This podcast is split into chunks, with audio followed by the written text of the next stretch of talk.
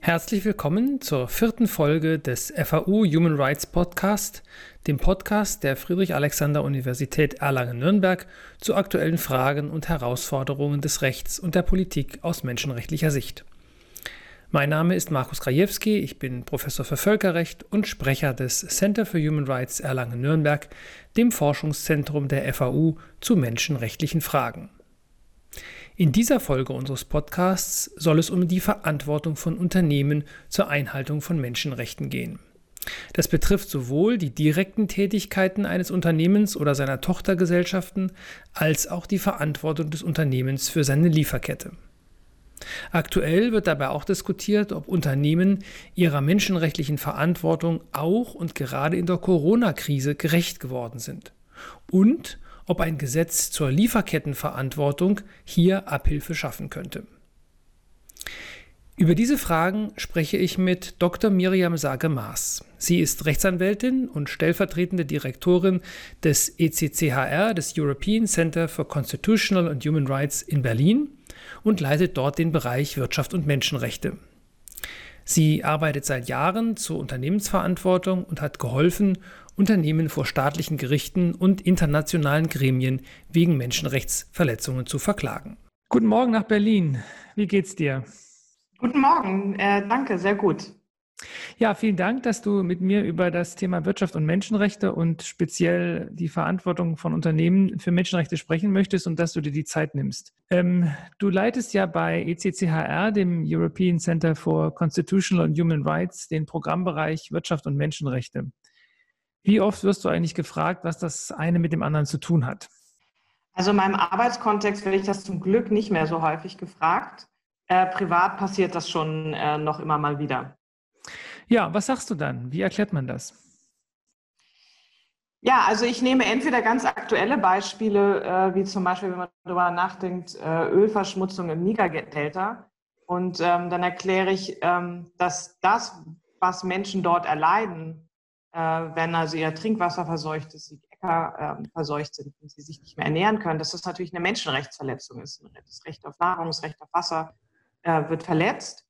Und wenn man sich fragt, wer hat das hervorgerufen, dass es jedenfalls auch die Unternehmen natürlich erstmal die direkte Ursache dafür äh, gesetzt haben.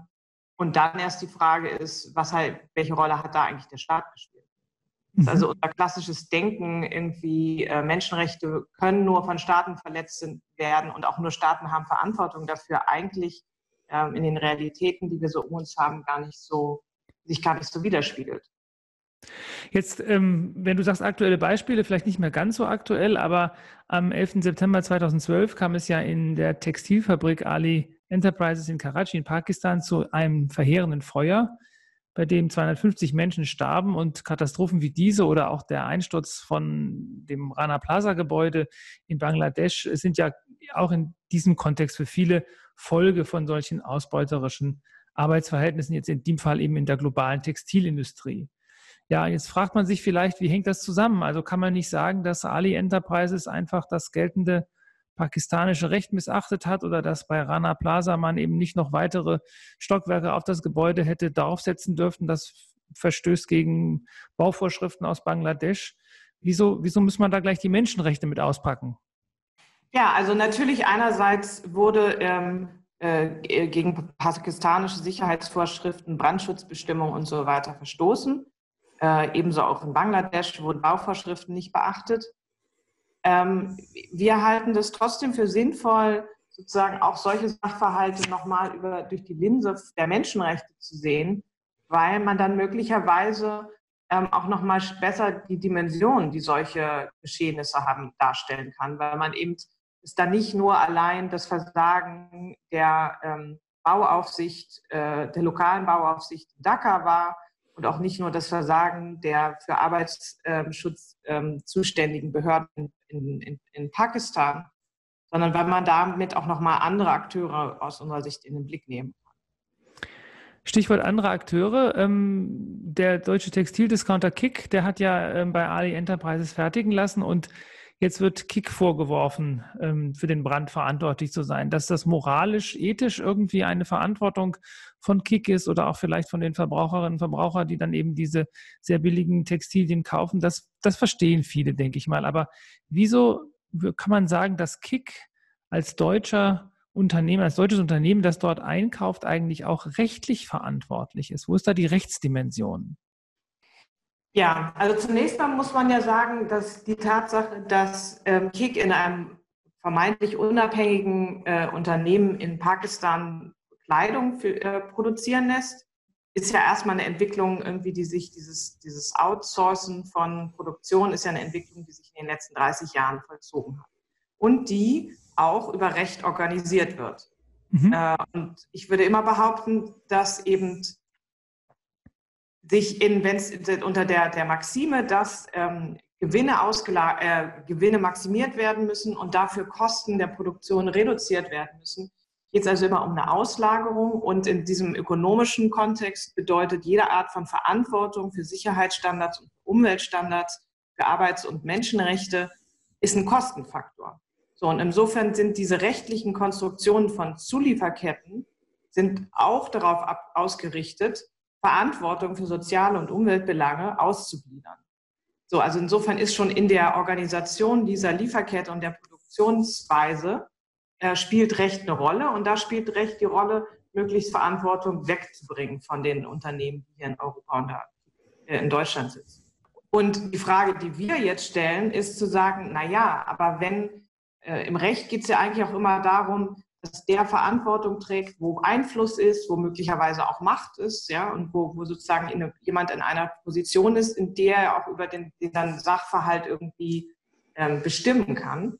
Und wir stellen die Frage und sagen, naja, ist es nicht eigentlich so, dass Kick nach wie vor der Akteur ist in diesem ganzen Verhältnis zwischen Zulieferbetrieb und Arbeiterinnen und Arbeitern, der da sehr viel Einfluss trägt und darum auch die rechtliche Verantwortung für Sozialbelange tragen muss. Mhm. Und ähm, ja, Entschuldigung. Und ich, ich wollte mal fragen, wie, wie, würde man das vielleicht jetzt so einem, also diesen Podcast hören, glaube ich, auch einige Jurastudierende aus Erlangen zu. Wie würde man das jetzt einem, jemandem aus dem zweiten oder dritten Semester, der oder die gerade eine Vorlesung ähm, zum deutschen Deliktsrecht gehört hat, der also weiß, klar, ein Unternehmer, der ein gefährliches äh, Produkt herstellt oder der nicht für Sicherheitsvorschriften in seinem eigenen Unternehmen sorgt, der muss eben Schadensersatz leisten. Jetzt, ähm, wie, wie, wie kann man die Brücke zwischen Kick und Ali Enterprises rechtlich da konstruieren? Genau, rechtlich konstruieren wir das ähm, über das Deliktsrecht. In der Tat. Und äh, es muss äh, in dem konkreten Fall wurde pakistanisches Deliktsrecht angewendet äh, weil das äh, nach der, dem Recht, europäischen Rechtsanwendungsrecht ähm, so ist. Ähm, aber das ist sehr ähnlich auch strukturiert wie das deutsche Delikt. Also es geht um einen ganz klassischen ähm, Entschädigungsanspruch, ähnlich wie der 823er Anspruch, wo halt die, und dann stellt sich die Frage, hatte Kick eine Pflicht zu handeln, beziehungsweise sozusagen die eklatanten Randgefährdungsaspekte ähm, äh, zu ab, denen abzuhelfen. Und das wird, äh, wird, dann verhandelt unter dem Punkt Verkehrssicherungspflichten oder auch Sorgfaltspflichten. Mhm. Und da stellen wir eben genau diese Frage, hat nicht KIK als äh, sozusagen bestimmendes Unternehmen in dieser Zulieferbeziehung eigentlich die Sorgfaltspflicht zu tragen für Brandschutzbestimmungen ja, du warst ja selber auch direkt an dem Verfahren gegen KIK beteiligt und du warst auch äh, mehrfach in Pakistan hast dort ähm, mit den Betroffenen, entsprechenden Initiativen, Gewerkschaften, aber auch den Opfern und den Klägerinnen äh, gesprochen und sie getroffen. Was war da so dein, was waren da deine eindrücklichsten Erfahrungen da in, in, in, in Pakistan, in Karachi? Ja, ähm, das sind eine Menge. Ich war, ich, ich habe, äh, genau, ich glaube, ich war bestimmt sieben oder acht Mal jetzt inzwischen in Pakistan äh, in den letzten äh, äh sieben Jahren.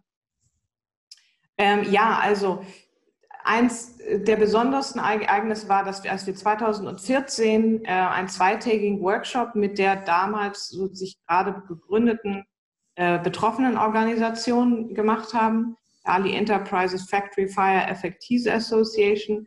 Das waren äh, 50 Leute aus dieser Organisation, die für zwei Tage mit uns ähm, sozusagen dran, darüber diskutiert haben und äh, nachgedacht haben, ob so eine Klage gegen Krieg Sinn machen würde wie, welche Kläger dafür in Frage kommen würden und die dann tatsächlich in, aus der Gruppe heraus sozusagen potenzielle Klägerinnen und Kläger bestimmt haben, mit denen wir dann gesprochen haben, um zu sehen, ihren, genau, könnten die äh, sozusagen, äh, haben die genug Unterlagen, kann man diesen Fall zusammenstellen und dieser ganze Prozess des ähm, Miteinander Sprechens äh, hinweg über alle Sprach- und Barrieren und kulturelle Barrieren und auch ähm, wie wichtig das für Leute war und wie besonders das war, dass sie sich hinsetzen konnten und genau erzählen konnten, was ihnen entweder als überlebende Arbeiter passiert ist oder welche Angehörigen sie verloren haben bei dem Brand. Das war schon, äh, ja, das war einfach sehr, ähm, sehr besonders, vor allen Dingen und dann auch zu sehen, wie diese Menschen, die wir dort 2014 kennengelernt haben, wie die sich jetzt über die letzten Jahre weiterentwickelt haben und ähm, welche Rollen die jetzt in Pakistan und sozusagen auch in den Gewerkschaften übernommen haben. Mhm. Jetzt ähm, ist das ja das eine, da sage ich mal, ähm, mit, mit Menschen dort zu sprechen und auch ihre Geschichten zu hören und ihnen auch Räume zu bieten, in denen sie äh, sozusagen ihre, ihre, ihre Geschichten äh, erzählen können und auch äh, politisch aktiv werden können. Das andere ist natürlich zu sagen, ähm, sucht einen sozusagen ein Gericht in Deutschland. Also ihr habt die Klägerin ja auch nach, ähm, nach Dortmund begleitet. Ähm, wäre das nicht sinnvoller gewesen, man hätte überlegt, ob man diese Verfahren dann auch in Pakistan durchführt, wo vielleicht auch ähm, tatsächlich viel mehr Beteiligte vor Ort das mitbekommen hätten und auch viel mehr gemerkt hätten, das ist wirklich, da sprechen welche für uns. Ich kann mir vorstellen, dass das ja äh, doch, das ist ja nicht nur eine weite Reise, sondern es ist für die vielen Menschen vor Ort ja doch auch sehr, sehr weit weg. Ja, also ähm, die, äh, die äh, Betroffenen in Pakistan haben selber viele Verfahren auch in Pakistan geführt ähm, auch mit äh, verschiedenen Anwälten und unterstützt von den Gewerkschaften dort. Äh, es gibt, und natürlich macht das unmittelbar Sinn, in dem Land selber und lokal, wo es betroffen ist, äh, die Gerichte dort anzurufen. Die Verfahren, die dort geführt worden sind, das waren alles äh, Verfahren gegen den pakistanischen Staat und gegen die Versäumnisse, äh, sozusagen auch Wiedergutmachung der Versäumnisse der Behörden. Also wurden Pensionsansprüche geltend gemacht, ähm, äh, aber eben auch klar einfach Entschädigungen eingefordert erfolgreich, äh, muss man dazu sagen. Ähm, insofern würde ich das gar nicht sehen, dass das ein Entweder-Oder ist. Und das war für uns auch von Anfang an klar. Also es muss darum immer gehen, auch dass die pakistanischen Verfahren geführt werden, dass die Debatte in Pakistan ähm, auch äh, politisch geführt wird. Ähm, es ist inzwischen zu einigen Gesetzesreformen gekommen. Aber äh, Unternehmen wie Kik kann man gar nicht in Pakistan verklagen, weil die dort ja gar nicht ansässig sind. Insofern ähm, kann man jetzt nicht sagen, dass das ein effektiver Rechtszugang ist, nach Deutschland zu gehen, aber es war halt ein wichtiger Schritt.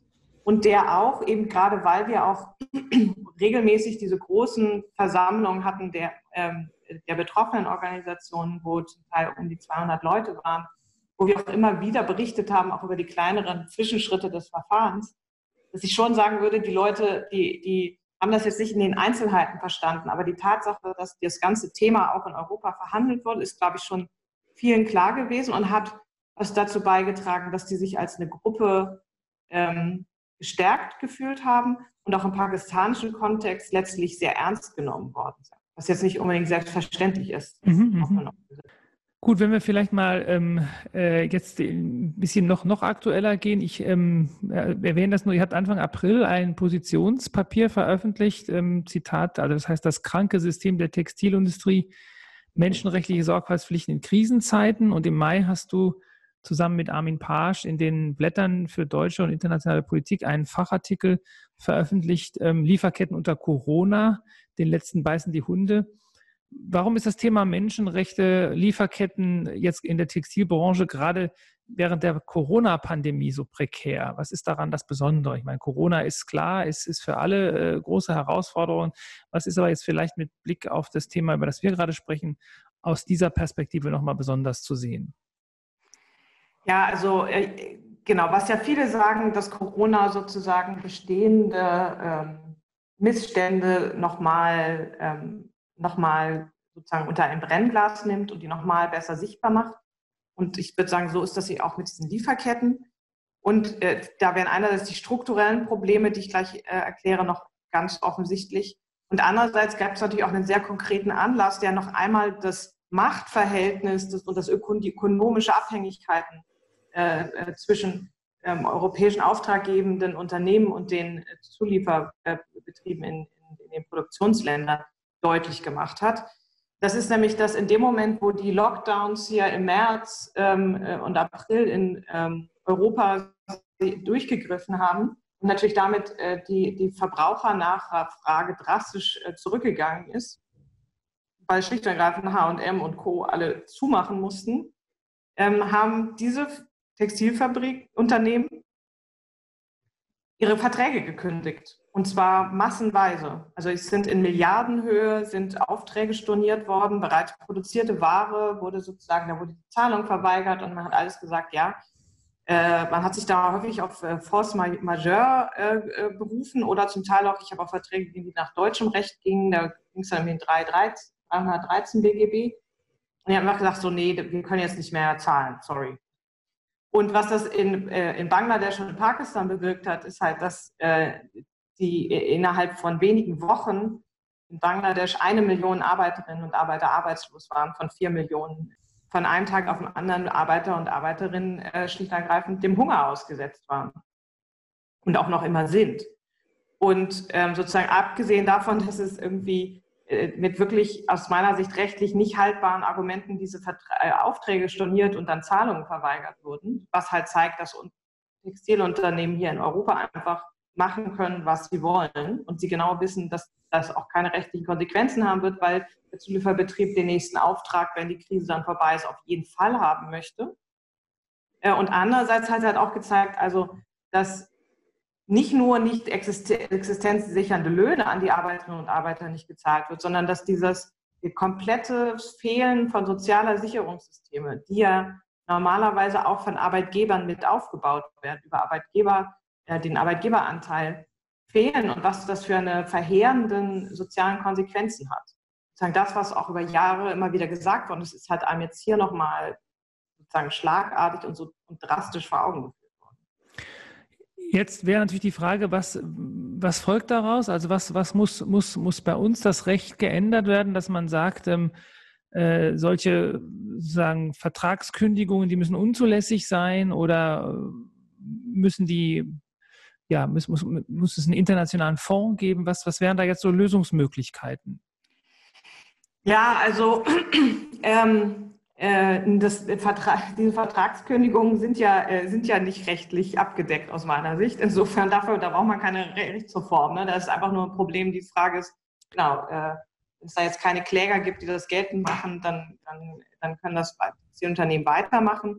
Es ist natürlich aber auch Kampagnenorganisationen und den Internats wie der Clean Close Campaign und den internationalen Gewerkschaften inzwischen auch gelungen, sehr viele von diesen äh, Brands wieder unter Druck zu setzen, sodass die eben jetzt dann doch zum Teil dann doch zahlen und auch wieder neue Aufträge kommen natürlich auch langsam wieder rein. Und es wird auch über die ILO verhandelt, auch über sozusagen so eine Auffangfonds für bangladeschischen Arbeiterinnen und Arbeiter und andere Arbeiter in Südasien, Südostasien. Ähm, ich glaube aber, was es natürlich eigentlich bräuchte, ist es nochmal eine ganz andere strukturelle Veränderung, nämlich dahingehend, dass einfach andere ähm, dass andere Preispolitiken und Einkaufspolitiken von den westlichen Unternehmen gefahren werden muss und dass äh, in Bangladesch selbst sowohl der Staat als auch die Fabrikbesitzer endlich anfangen müssen, in soziale Sicherung zu zahlen, also Sozialabgaben zu leisten äh, oder alternative Formen eben der sozialen Sicherung zu finden. Und, ähm, und dass, das, dass die Löhne einfach anders aussehen müssen, sodass Arbeiterinnen und Arbeiter vielleicht auch tatsächlich mal was sparen können. Mhm. Jetzt Stichwort sozusagen es bedarf struktureller Veränderungen auch in diesen, in diesen Lieferbeziehungen. Ähm, ist jetzt der HR ist ja auch Teil der Kampagne Lieferkettengesetz. Das ist eine Kampagne von ungefähr 100 zivilgesellschaftlichen Organisationen, Menschenrechtsorganisationen, Entwicklungs- Umweltorganisationen, Gewerkschaften, auch kirchliche Akteure, die sich im September 2019 zusammengeschlossen haben und die fordern jetzt äh, ein, ein Gesetz, ein Lieferkettengesetz, wonach deutsche Unternehmen eben zum Schutz von Menschenrechten und Umweltstandards in ihren globalen Geschäften verpflichtet werden sollen, also von, von sozusagen aus der Perspektive des deutschen Rechts. Wie würde sich denn ein solches Lieferkettengesetz deiner oder eurer Meinung nach auf die Situation der Arbeiterinnen und Arbeiter zum Beispiel eben in Bangladesch oder Pakistan auswirken? Also sprich, was hätten die davon? Also ähm, erstmal der Kernbestandteil eines solchen Gesetzes wäre, dass ähm, eine menschenrechtliche Sorgfaltspflicht von Unternehmen erstmal definiert werden würde. Das würde bedeuten, dass Unternehmen müssten halt ihre Geschäft, sämtliche Geschäftsbeziehungen zu sowohl Zulieferbetriebe als auch Vertriebspartner und, und äh, sozusagen in ihrem Verkauf ähm, auf menschenrechtliche Risiken untersuchen. Und dann müssten Sie, ähm, nachdem Sie die Risiken identifiziert hat, angemessene Maßnahmen ergreifen, um die Risiken zu minimieren beziehungsweise Verletzungen oder ihre Beiträge zu Menschenrechtsverletzungen äh, zu unterbinden. Und dann müsste weiterhin das sozusagen, es ist so gedacht als so ein Managementprozess und dann müsste sozusagen die Implementierung dieser Maßnahmen in regelmäßigen Abständen überprüft werden und auch die Risikoanalyse müsste immer wieder wiederholt werden. Unternehmen müssten darüber berichten. Und natürlich müsste an die Nichteinhaltung dieser Sorgfaltspflicht sowohl verwaltungsrechtliche Sanktionen als im Bußgeldern, Ausschluss von öffentlicher Beschaffung ähm, und ähnlichem und natürlich aber auch eine zivilrechtliche Haftung anschließen. Wenn wir das jetzt übertragen, äh, die Gefahr und was ja auch kritisiert wird, ist, dass man sagt, na ja, dann machen die Unternehmen einfach nur noch mal einen schöneren CSR-Bericht und machen so ein Tick-the-Box-Verfahren und da ändert sich nichts. Ich würde sagen, wenn es eine, tatsächlich einen ein echtes und ein effektives ähm, sozusagen Mechan äh, sozusagen Ausübung der Sorgfaltspflicht sein würde, dann müsste das bedeuten, dass sich zum Beispiel Unternehmen wie Kick hinsetzt und sagen, naja, also wir gucken mal an, was haben wir aus der Corona-Krise gelernt. Ja, offensichtlich äh, sind unsere Liefer Zulieferketten nicht besonders resilient, wohl auch, weil Risikofaktor, keine existenzsichernden Löhne, das Recht auf soziale Sicherung wird ja auch systematisch irgendwie nicht ernst genommen und daneben auch noch Brandschutzbestimmungen und, und so weiter. Und dann wäre die Frage, was macht man damit? Und ähm, gerade wenn es darum geht, wie kann das Recht auf soziale Sicherung ver, ver, ähm, realisiert werden, dann ist das ja klassischerweise eine Aufgabe, die natürlich dem Staat obliegt, also überhaupt Sicherungssysteme zu schaffen und gleichzeitig müssen Arbeitgeber einen Anteil dazu äh, liefern. Und dann müsste man sich fragen, naja, H&M, zahlt ihr denn so und solche Preise an eure Fabrikbesitzer, dass die überhaupt in der Lage wären, äh, Sozialabgaben zu zahlen und existenzsichernde Löhne? Und dann müsste das wohl die Abhilfemaßnahme könnte oder müsste wohl dann sein, dass man sagt, na, wir müssen eventuell etwas an unseren Einkaufs- und Preispolitiken ändern. Also insofern könnte man, wenn, wenn Sorgfaltspflichten ernst genommen werden, kann man schon an systemische Änderungen kommen. Wie gesagt, die Gefahr ist, dass man einfach sagt, na ja, wir machen jetzt hier, hier eine kleine Initiative und dort verändern wir was und wir berichten darüber und ja, wir machen sozusagen eine, eine Neuauflage von Corporate Social Responsibility. Aber ich denke auch, dass ein Gesetz eine echte Chance darstellt. Mhm. Das heißt also, wenn man das vielleicht so zusammenfassen kann, es geht bei diesem Lieferkettengesetz jetzt gar nicht darum, dass man tatsächlich sagt, sobald das Gesetz in Kraft ist, ändern sich von heute auf morgen äh, sozusagen die Bedingungen äh, in den globalen Lieferketten, sondern es ist ein Gesetz, das ähm, äh, auf Prozesse sozusagen oder Prozesse anleiern möchte, ähm, die dann langfristig eben zu tatsächlich echten strukturellen Veränderungen führen. Ähm, und dass das sozusagen im Grunde genommen das, das, das Hauptziel ist. Kann man das so sagen, dass es da ja. um Prozesse und strukturelle Veränderungen gehen soll? Ja, in der Tat. Also ich denke, es kann, so ein Gesetz kann nicht ähm, sofort äh, Realitäten ändern. Können, weiß ich nicht, die Frage, ob das Gesetze überhaupt jemals können, ähm, jeweils in diesen äh, sozusagen transnationalen Kontexten auf keinen Fall, sondern ja, es wird auf, auf strukturelle, strukturelle Veränderungen, auch auf der Änderung der Prozesse und des, des Denkens in Unternehmen abzielen. Hm.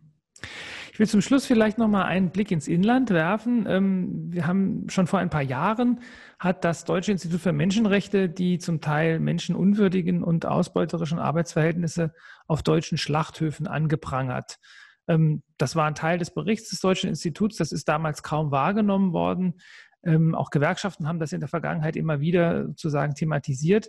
Seit dem Corona-Ausbruch ähm, auf einem Schlachthof der Firma Tönnies in Reda-Wiedenbrück in Westfalen sind diese Zustände natürlich Thema jetzt in allen Medien. Du hast dich mit äh, unserer Kollegin Nora Markert, die Gesprächspartnerin in unserem letzten äh, Podcast war im Übrigen, und mit drei weiteren Expertinnen hast du dich da auch in einer Online-Diskussion an der Uni Münster beteiligt.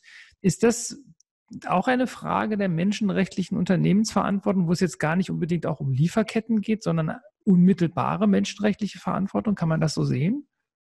Ja, das haben wir gestern äh, diskutiert. Ähm, ein bisschen stellt sich da das Problem, dass wir natürlich in Deutschland, und ich glaube auch gerade Gewerkschaften würden darauf immer bestehen wollen, ja erstmal ein ziemlich gut ausdifferenziertes Arbeitsrecht haben. Und ähm, man natürlich sich fragen muss, warum muss ich denn jetzt irgendwie auf die Menschenrechtsebene gehen, wenn ich noch eigentlich äh, gute nationale Bestimmungen habe. Und äh, ja, und andererseits kann man natürlich sagen, dass dieses, dieses äh, sich bemühen, um, um so einen Aus, äh, sozusagen, also da geht es um, viel um Flexibilität, vermeintliche Flexibilität in der Produktion, also sozusagen doch, aber das, das sich entledigen von äh, arbeitsrechtlicher Verantwortung sehe ich eben auch in diesem, ist eindeutig auch so ein Merkmal dieses Systems äh, von Tönnies und anderen, was eben zu diesen prekären Arbeitsbedingungen und auch zu diesen Abhängigkeiten der Arbeiterinnen und Arbeiter ähm, äh, in diesen Schlachthöfen führt. Ja, und ich würde halt denken, einerseits muss es darum gehen, Lösungen und sozusagen, sozusagen das deutsche Arbeitsrecht so effektiv wie möglich anzuwenden und da irgendwie die Loopholes äh, gegebenenfalls zu schließen. Gleichzeitig kann ich mir natürlich auch vorstellen, dass wenn Herr, äh, also Herr Tönnies und Co. jetzt mit einmal eine menschenrechtliche Sorgfaltspflicht hätten und da prüfen müssten, wo sind hier eigentlich unsere Probleme, dass das jedenfalls auf, ähm, auf die Probleme, die in den Schlachthöfen und die, die, die Ausbeutungsverhältnisse vielleicht nochmal einen anderen Blick bringen würde, ja, der eben möglicherweise doch auch nochmal eine andere Analyseebene und schon allein dieses hübsche äh, diese hübsche Übung, dass jetzt, wenn Tönnies jetzt einen Sorgfaltspflichtenbericht äh, erstellen müsste, ja, und erklären müsste, wie sie jetzt äh, darüber nachgedacht haben, wo die Risiken sind und wie sie damit umgehen wollen. Also es wäre, ähm, wäre jedenfalls mal interessant zu sehen, ob sich da nicht jedenfalls dann doch auch irgendwas in dem, im Diskurs und im Framing, Framing dieser ähm, Probleme verändert und ob es da nicht möglicherweise neue Dynamiken gibt. Also ich will mhm. mal da vielleicht so eine kleine Parallele ziehen. Das war ja jetzt unser Gedanke, warum wir mal gesagt haben, wir wollen äh, bei Waffenexporten aus der EU an Staaten, beispielsweise Saudi-Arabien, und dann werden diese Waffen eingesetzt im Jemenkrieg zur, wie wir sagen würden, dann doch äh, re relativ regelmäßigen, wenn nicht systematischen äh, Begehung von Kriegsverbrechen. Das, ist, das kann man einerseits auch nach dem deutschen Export, Waffenexportrecht äh, äh, sozusagen alles klären und auch diskutieren. Und da stellen sich die ganz klassischen und seit, weiß ich nicht, 20 Jahren diskutierten Probleme in unserem deutschen Exportrecht, wie die auch die Bestimmungen umgangen werden können. Wenn man aber mal den Schritt raus macht und sagt, ja, was ist denn das, wenn das eigentlich eine Beihilfe zu Völkerstraftaten wäre? Ja, wie, wie denken wir denn dann über das Problem nach? Ich manchmal denke, dass vielleicht so einen Schritt zurück und auf eine andere Ebene und eben auf eine etwas ähm, höhere, also sozusagen menschenrechtlich abstraktere Ebene, eventuell dann doch auch irgendwie in der Debatte um die nationalen Bestimmungen irgendwie und die, die, die kleinteiligen Gesetze möglicherweise irgendwie eine andere Dynamik rein.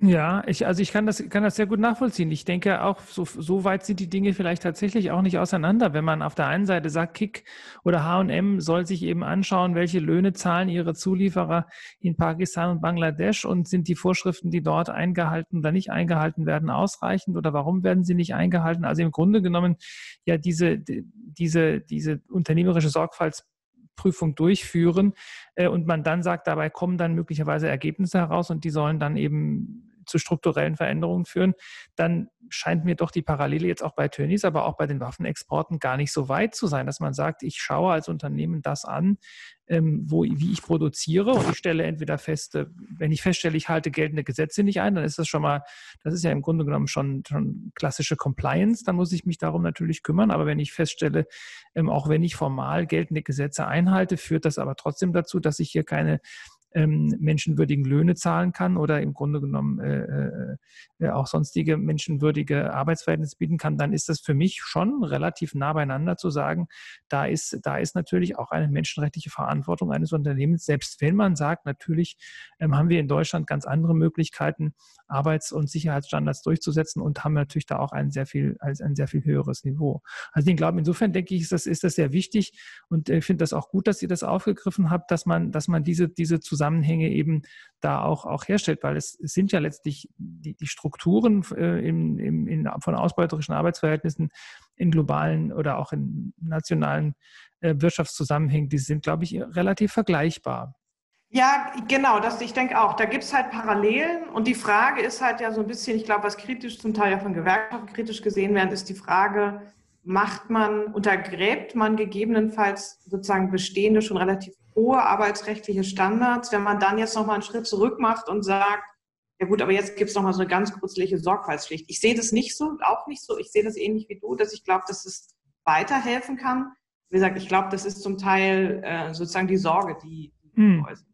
Ja, gut, das ist natürlich, ich, das ist ja auch die Frage, auf welchen normativen Maßstab man das dann da stützt, aber da wäre jetzt auch meine Antwort immer ähm, zu sagen, letztlich sind natürlich auch die Ausprägungen äh, von, von, von Gewerkschaftsrechten, aber natürlich auch die Ausprägung von Arbeits- und Sozialschutz, die wir hier in Deutschland haben, auch das hohe Niveau, das wir haben, ist auch eine letztlich Umsetzung der menschenrechtlichen Verpflichtungen der Bundesrepublik Deutschland. Also ich sehe da jetzt gar nicht so ein, die Menschenrechte kommen irgendwann ganz am Ende, sondern die Menschenrechte sind im Grunde genommen an der Stelle auch ein wichtige, eine wichtige Basis ähm, dieser Rechte, sowohl der Rechte von Gewerkschaften als auch von Arbeiterinnen und Arbeitern. Ja, ich stimme dir da total zu. Ja, von Pakistan über das Lieferkettengesetz bis nach Ostwestfalen. Viele Baustellen ähm, äh, für das Themengebiet Wirtschaft und Menschenrechte. Miriam, ich danke dir ganz herzlich für das Gespräch. Ähm, wünsche euch dir alles Gute für eure Arbeit und vor allen Dingen bleibt gesund. Ja, vielen Dank, Markus. Vielen Dank für das Gespräch.